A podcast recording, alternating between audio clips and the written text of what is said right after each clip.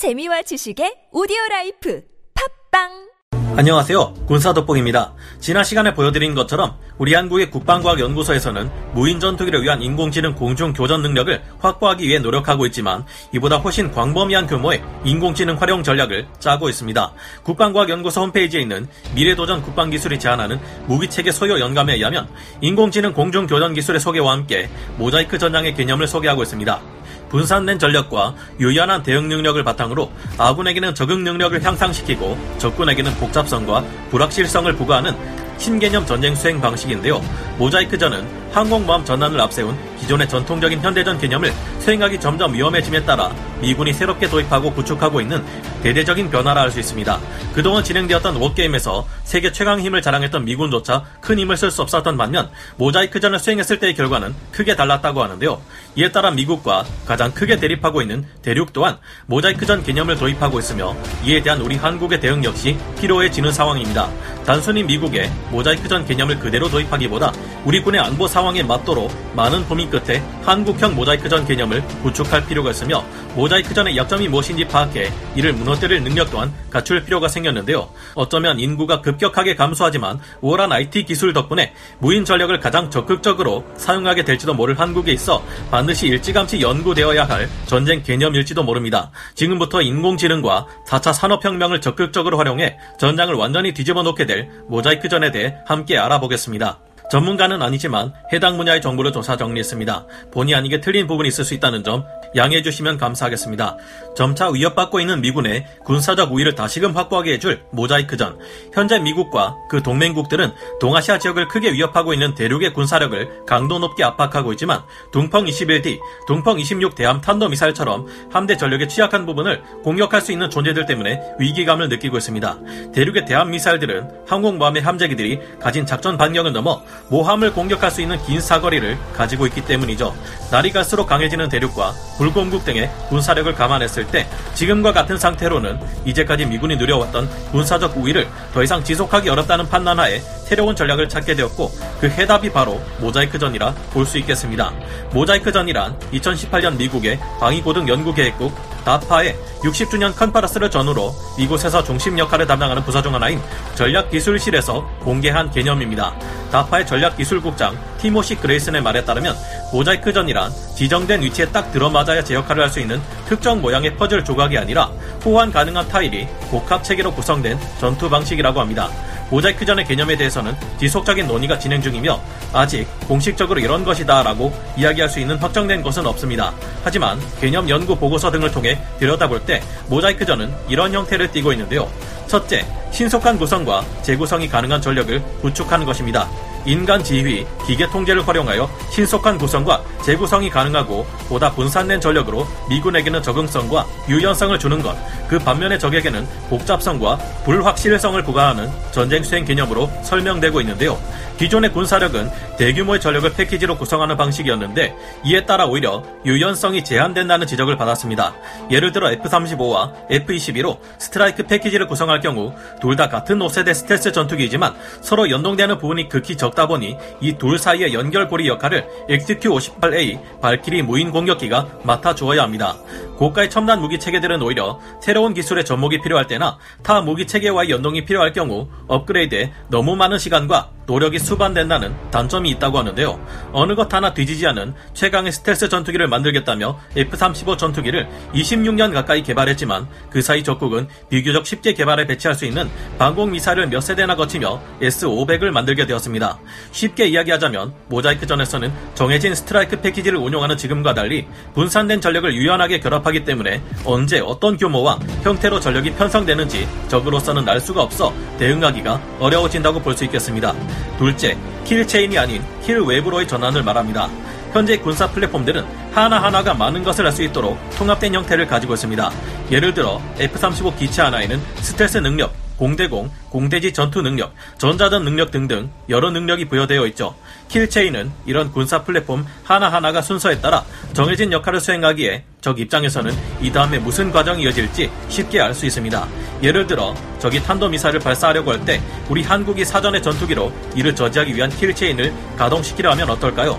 kill chain의 순서를 잘 알고 있는 북쪽이 중간 단계에서 kill chain의 구성 요소 하나만 끊어버리면 작전 자체가 의미 없게 될 수 있습니다.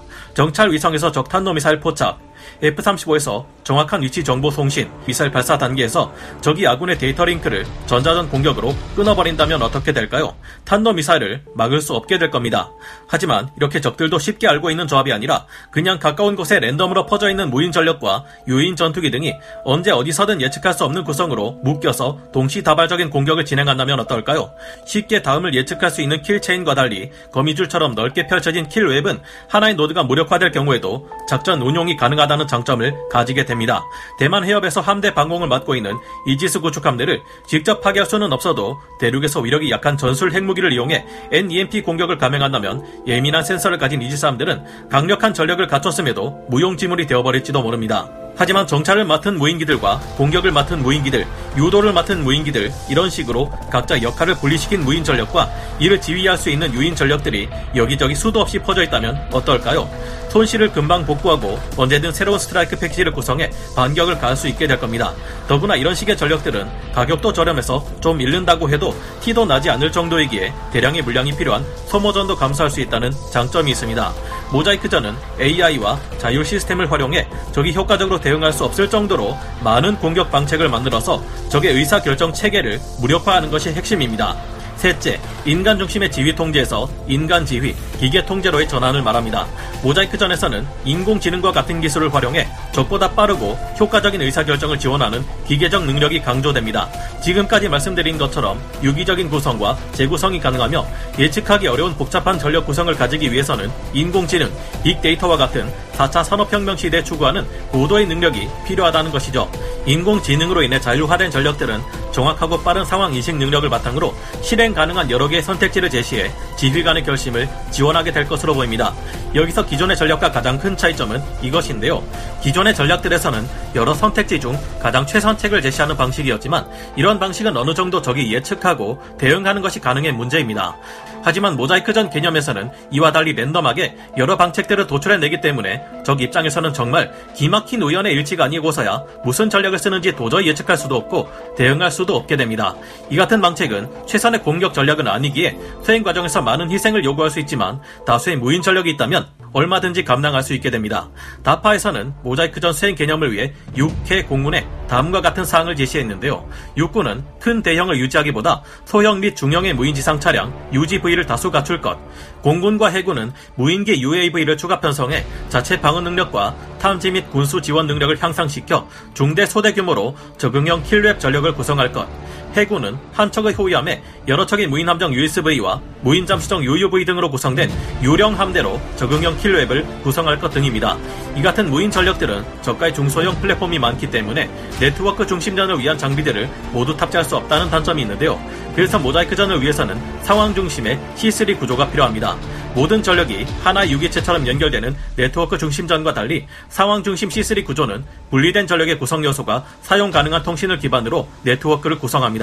전력을 예하 지휘관에게 할당하고 AI에 기반을 둔 기계 작동 제어 시스템을 통해 관리 가능한 제어 범위를 유지하며 상호 관련된 일련의 작업에 필요한 전력들을 하나의 네트워크로 묶는 것입니다. war game 결과 드러난 모자이크전의 엄청난 효용과 한국의 모자이크전, 최근 미국의 전략 및 예산평가센터 CSBA에서는 모자이크전을 적용한 war game과 현재 수행되고 있는 전통적 방식의 war game을 비교해 보았는데요. 전장은 현재 가장 큰 무력 충돌이 예상되는 대만 해협으로 설정되었습니다. 모자이크전 팀은 처음부터 대륙의 여러 전구에 여러 가지 방식의 다양한 공격 전략으로 작전을 펼쳤는데요. 대륙의 전력들은 역시나 전혀 예측할 수 없는 여러 가지 방법으로 동시에 공격해 들어오는 모자이크전 팀의 공격에 대응하지 못했습니다. 거의 시작과 동시에 대륙의 장거리 미사일과 레이 더들은 모조리 파괴되어 버렸고 미군에 대항할 수 있는 전력을 잃어갔습니다. 반면 전통적인 방식의 팀은 장거리 미사일을 사용해 먼저 대륙의 레이더와 미사일들을 무력화시킨 다음 해상과 공중으로 전력을 투입, 최종적으로 지상군이 투입되는 현재의 공격 방식을 사용했는데요. 전통적인 공격팀은 모자이크 전 팀보다 손실이 적기는 했지만 고가치의 전력들을 많이 잃어 피해가 컸다고 합니다. 반면 모자이크 전 팀은 손실이 더 많기는 했지만 상대적으로 저렴한 저가치 전력과 무인 전력 등에서 피해가 발생해 전체적인 손실 비용이 전통적 공격팀의 3분의 1 미만이었다고 합니다.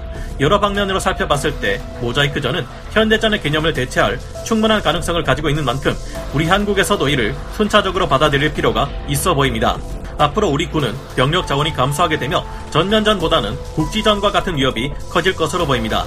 미군의 모자이크전 개념을 그대로 받아들일 것이 아니라 우리 군의 미래 안보 환경 변화에 맞춰 적절한 한국형 모자이크전 개념 수립이 필요할 것으로 보입니다. 경직되지 않고 요연한 조합이 가능한 유무인 복합 전투 수행 조직을 위한 변화 또한 필요할 것이고요. 이제는 미국 외 대륙까지도 모자이크전 수행을 위한 개념 연구에 상당한 진전을 이룬 만큼 모자이크전의 약점을 공략하는 것도 필요할 겁니다. 한국군이 모자이크전을 수행하기 위해서는 수많은 변화가 필요하겠지만 이런 변화야말로 IT 기술이 발달하고 점차 인구가 줄어드는 대한민국 군대에 반드시 필요한 개념이 아닌가 생각이 드는데요. 우리 한국도 현재 다양한 무인 전력을 갖추기 위해 노력하고 있으며 전투 수행을 위한 인공지능을 개발하는 등 빠르게 변화하고 있습니다. 고도의 4차 산업혁명 기술을 가장 적극적으로 사용하는 것이 모자이크전인 만큼 우리가 미래를 위해 치열하게 준비한다면 미래 전장에서 가장 앞서 나가는 국가 중 하나가 대한민국이 되지 않을까 생각해 봅니다. 여러분은 어떻게 생각하시나요? 오늘 군사 돋보기 여기서 마치고요. 다음 시간에 다시 돌아오겠습니다. 감사합니다. 영상을 재밌게 보셨다면 구독, 좋아요, 알림 설정 부탁드리겠습니다.